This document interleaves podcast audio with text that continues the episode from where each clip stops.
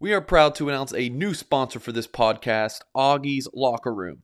Augie's Locker Room, which is located less than a mile away from Notre Dame Stadium, was named the best Notre Dame's collectible shop in the country. This shop is amazing. If you are a passionate Notre Dame fan and are looking for that special Notre Dame piece to complete your rec room, Augie's is the place to go. They have a wide selection of Notre Dame stadium pieces, jerseys, helmets, autographs, and one-of-a-kind Rockne items. They have an exclusive Joe Montana signed items. If Augie's doesn't have it in store, he will find it for you. Visit Augies Locker Room dot com or stop in at eighteen eleven South Bend Avenue and see the vintage helmet display dating back to eighteen ninety. Augies Locker Room dot com or call five seven four, two seven seven, N D N D. Welcome to Budweiser's Weekday Sports Beat on Sports Radio nine sixty W S B T. Highlight reel one by Williams. Down the sideline, Williams. Chased by Gamble. twenty, ten, what a run! Touchdown! Spectacular run! Here's the fake. Mayer looking. Mayer finding the other tight end. Herb Smith, touchdown. Five-fire rocket, touchdown, Irish. Here's your host, Darren Pritchett. We move into the second hour. Budweiser's Weekday Sports Beat on this Wednesday, July the twenty-seventh of two thousand twenty-two, nine days away from Notre Dame football fall practice getting underway. Of course, my next guest, Tyler Horka from Blue and Gold Illustrated, blue and gold dot com, will keep you covered on everything happening with fall camp, along with the rest of the staff. Again, you can check out Tyler at Blue and Gold Illustrated, blue and gold dot com. He is the Notre Dame football beat reporter for the Fighting Irish of Notre Dame. I'm not sure if you're a movie critic or not, but along with being the Notre Dame football beat reporter, I guess you got to be Siskel or Ebert here for a second and give me your thoughts on the Notre Dame social media presentation today, unveiling the jerseys for the Shamrock Series game in Las Vegas, and they go with a parody of the movie The Hangover. What did you think?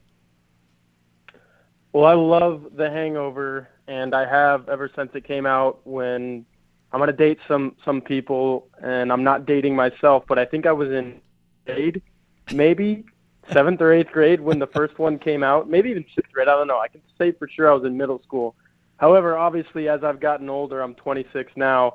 That movie has never lost taste with me. I think it's a classic. If it's on T V, you click on it. Yep. If you're hanging out with your buddies, you watch it. So to see Notre Dame sprinkle in uh, a spoof of it on their social media today, and really well done production. We were just talking before we got on here. I thought all of the elements were awesome. The acting was great. I think some of the acting was, was better than others on the part of uh, Marcus Freeman, Michael Mayer, Isaiah Foskey. You can watch it and, and judge for yourself. But just the fact that they're playing in Las Vegas and they were able to incorporate a movie that was obviously set in Las Vegas, and ultimately, at the very end of that, reveal the jerseys that they're going to be wearing in the Shamrock Series game against B Y U.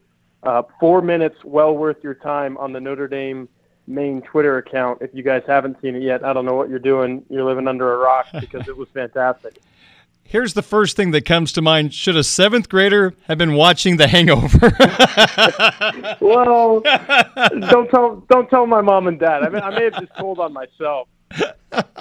Hey, one thing about that presentation today that might get lost in the shuffle, but I I got a big chuckle out of it. Michael Mayer plays the Allen character, and his T-shirt. Did you notice his T-shirt? Oh yes, it was the uh, it was the baby, right? Yeah, in the sling is on the T-shirt. That mm-hmm. was that was terrific. Job well done by everybody with that particular presentation. And you know what, Tyler, when you have a head coach that is energetic, he's got a great smile, great personality, you use it to your advantage. When they unveiled the green jerseys to be worn against Cal, he was front and center in that video. He did a tremendous job in that video. He was great as Bradley Cooper in this particular video. I just like the fact that Notre Dame is thinking outside of the box and using their head coach, who has a little movie star to him right now in the eyes of a lot of Irish football fans. Oh, that's that's spot on. Um, he's a unique coach, I think. Yeah. Not a lot of programs have a thirty-six-year-old who played college football, played college football at the highest level at, for one of the best programs in the country at Ohio State fifteen years ago or, you know, sixteen years ago, whatever it was. And like you said, he's he's youthful, he's energetic, he has that smile. I think I've said it before on here that he could be on the cover of G Q and, yeah. and it would pass. It, it, it would work. So if Notre Dame is not getting that guy out there on Twitter, on Instagram, whatever it may be, they're doing a disservice to themselves. And obviously this is about more than social media, you know, hits and clicks. And when it comes time to play football this fall, they want Marcus Freeman to be a really good head football coach. Yep. But it's it's the end of July. You know, people are still in summer mode. People are still out at the pool and stuff. They want to laugh. You want to laugh in the summertime. That's what Notre Dame did. I mean, I woke up, immediately saw that video. I covered the team, and I was chuckling. And to see Marcus Freeman at the center of it, uh, I think last year, Kyron Williams and Houston Griffith were on the field at Soldier Field, and they tried to creatively do something, you know, funny or special to unveil that jersey, and it just – it was cool. Yeah. Uh, but it didn't resonate like this one, obviously. So I think Notre Dame realizes that it has something unique in Marcus Freeman, and they're absolutely doing the right things to convey that to the public. All right, Saban, you're up next. How are you going to top that? I'm not sure what movie he could do, but we'll we'll see what happens, although I'm not sure he needs to do all those things right now down there in Tuscaloosa. All right, let's talk about Notre Dame football as we are getting very, very close to the start of fall camp. Let me ask you about the Notre Dame football team from this standpoint. Now, you can go individual, position group, or less general, however you want to do this, but what part of the Notre Dame football team do you have zero concern about going into fall camp? And when I mean zero concern, that means they're going to come out, whoever they are, and play at a high level, and you're not going to have to worry about them against Ohio State and beyond. Well, when you ask that question, I wrestled two different position groups in my mind. And this should be comforting for a Notre Dame fan or anyone who thinks that football is won in the trenches. I think offensive line or defensive line. And when I really look at the two, I'm going to give a slight edge to the defensive line. I don't think mm. there's going to be any issue with those guys. You have Isaiah Foskey, a guy who almost broke the Notre Dame single-season sack record a year ago. On the other side, you have Riley Mills, who I think is going to be a breakout player. I think he's going to have a ton of sacks, maybe even double-digit sacks. And if you have two guys who are getting double-digit sacks, your defensive ends are set. And then you don't really need too much depth at defensive end. That's a position where you can tell an Isaiah Foskey, you're going to play eighty percent of the snaps, just go out there and try to get the quarterback. But if you do want a third guy at defensive end, you've got Jayson Ademilola, who finished second on the team in sacks last year and didn't start a single game. So if that's your number three guy, you're really set at defensive end, and then you could try Nana Asafo-Mensah, maybe an Alex Ahrensberger. I think those are two really talented guys who have just been waiting for their turn as well. So at defensive end, you're set. Jayson Ademilola, I just wrote about him at blue and gold dot com mm-hmm. in our top twenty-five player countdown. And in that article I wrote, he, he might have been arguably Notre Dame's best overall defensive player last year, even better than Foskey. He had more quarterback pressures mm-hmm. from the interior of the defensive line Then Foskey did, who, like I said, his job is just line up, go get the quarterback. So you got a guy who's creating that much pressure on the inside, returning. There's three of the four guys set on the defensive line. And then obviously you have to replace Kurt Heinisch, but I think J- Jacob Lacy could do that. There's some other guys. Chris Smith, who's coming in from Harvard. We don't even really know what yeah. he looks like, but he's an experienced guy, and he brings experience. So there's guys on the interior that can play, and if you line them up next to a Jayson Ademilola and you have those guys on the outside that I just talked about, I've got no worries about this Notre Dame defensive line. I think it's going to get after quarterbacks, and Notre Dame's playing a lot of really good quarterbacks, and they have one in week one in C J. Stroud. So if the name of the game is to get to the quarterback in this era of college football, Notre Dame has a defensive line that can do that.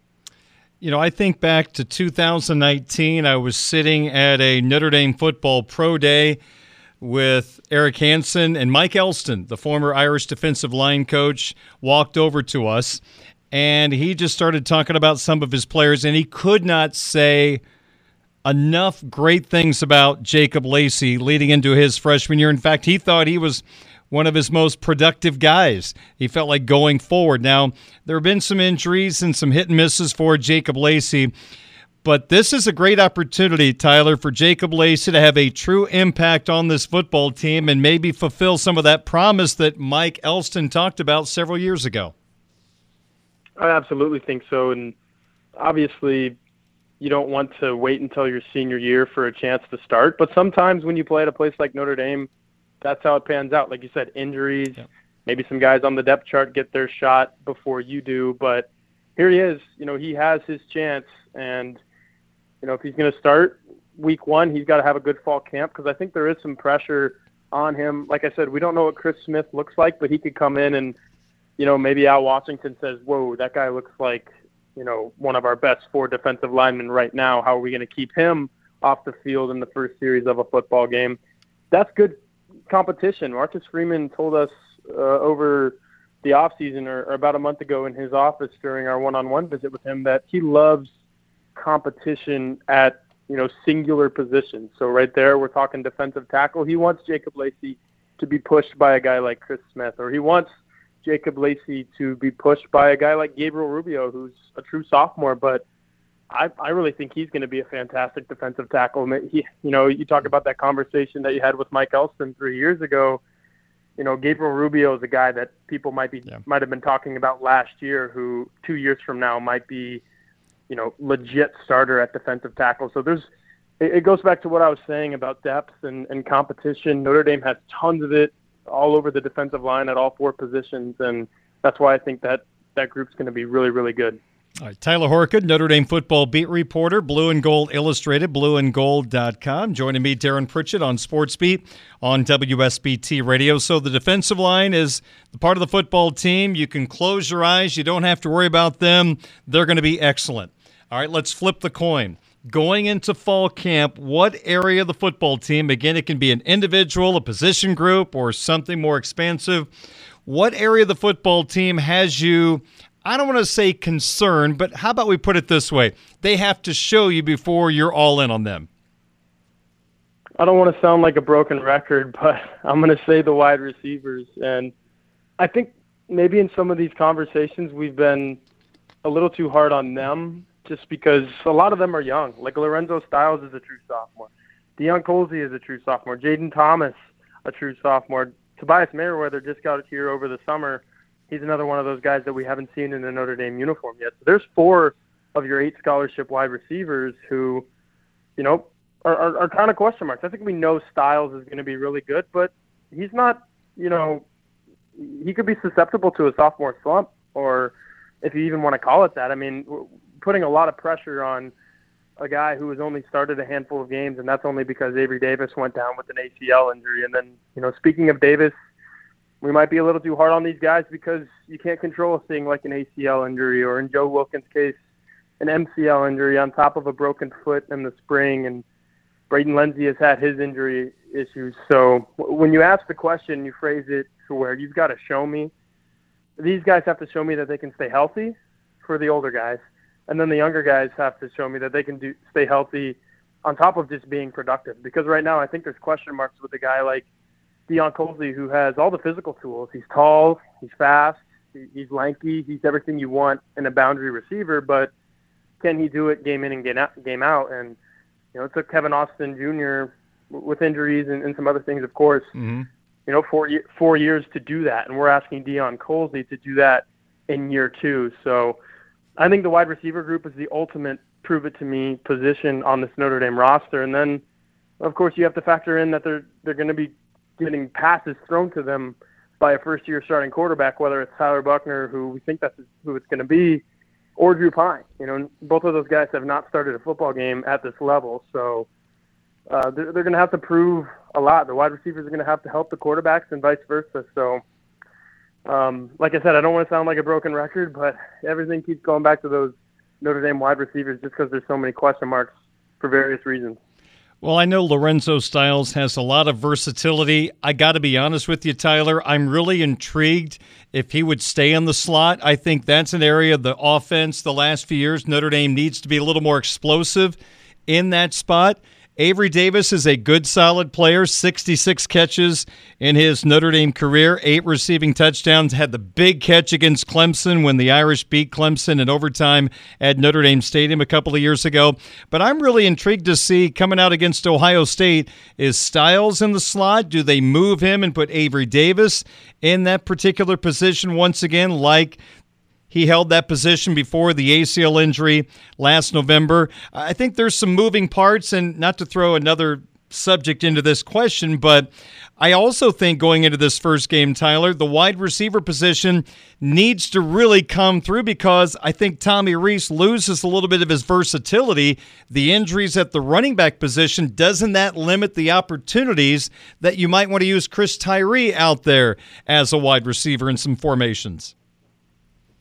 I think it does. I think that's definitely something that Tommy Rees is thinking about. Um, he would definitely get catch some flack for throwing uh, Chris Tyree into the slot, and, and maybe he, you know, rolls his ankle coming out of a break or gets lit up over the middle. All those things that you don't want to happen, but they do happen in a college football game. So yes, absolutely, that that limits some of his creativity with Tyree. I think there's going to be situations where, yeah, maybe you put Avery Davis back in the slot where he's played, you know, after all of his position switches early in his career. Once he moved to wide receiver, you know, he, he is a true slot receiver, so that's where you put him. Maybe you get him on the field at the same time as Lorenzo Styles. I think that's where Notre Dame can be. They, they can throw some different looks at defenses, because you've got two guys who look like they should be playing the same position, but they're on the field at the same time. So now you got to account for, you know, basically two slot receivers. Maybe they're on opposite ends on the field. Maybe they're on the same end. I think that would help him out. Um, I, I think we go back to the boundary wide receiver position. I said last week or two weeks ago that Tobias Merriweather was mm-hmm. the guy to watch this fall camp. I think he's going to be pushing Deion Colzie. And, but, but if that's the case, it goes back to the same thing I was saying about Colzie, where, you know, he's only been on campus for a year. Tobias Merriweather's only been on campus for a couple months. So you've got inexperience there. Tommy Rees knows that. But, hey, these guys are going to have to step up, because there's no other choice. Like I said, there's only eight scholarship wide receivers. One of them is a former walk-on in Matt Salerno. So, um, Michael Mayer, I, I hope you're ready to catch a lot of passes, because you're going to be split out wide a whole bunch too. And um, obviously Mitchell Evans is out with an injury right now too. So you, maybe you should – Tommy Rees should think about wrapping some of these guys in bubble wrap. I know that I know the the fall camp is a time to really get the gears going and get ready for that season opener, but the last thing this Notre Dame roster needs is more of those offensive skill position players to go down. Boy, we're getting short on time. These segments go by so fast. Let me sneak in one more question for you. I asked this on Twitter earlier this week. I'm going to get your answer. Which quarterback competition do you be- believe is closer starting fall camp? The battle for number one, Buckner versus Pine, or what I would believe to be the number two battle, Pine versus Angeli. Which is closer at the start of fall camp? Oh, yeah, I saw this on Twitter, and you got me thinking. And at the time, I, I didn't really have an answer, but I think we're going to need to see a little more of Steve Angeli. I know we saw him for the entire spring because he was an early enrollee, mm-hmm. but you know, I, I cut those guys a lot of slack then. I don't really, you know, judge their performances, especially in practices. And he was he was hardly getting any of the reps, maybe five percent of the reps that we saw during those practices. So, but what he did in the blue-gold game, I think, changes everything, and it makes your question very valid. I think they might be uh, – this might not be a fun answer, but I think they might be equally as close.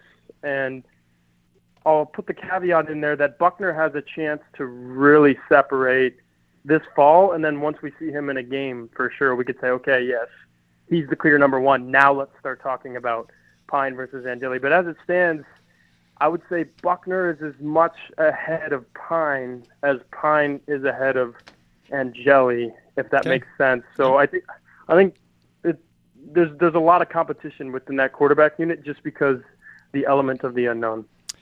Blue and Gold Illustrated, blue and gold dot com. People need to get signed up now because it is go time for Notre Dame football, Tyler.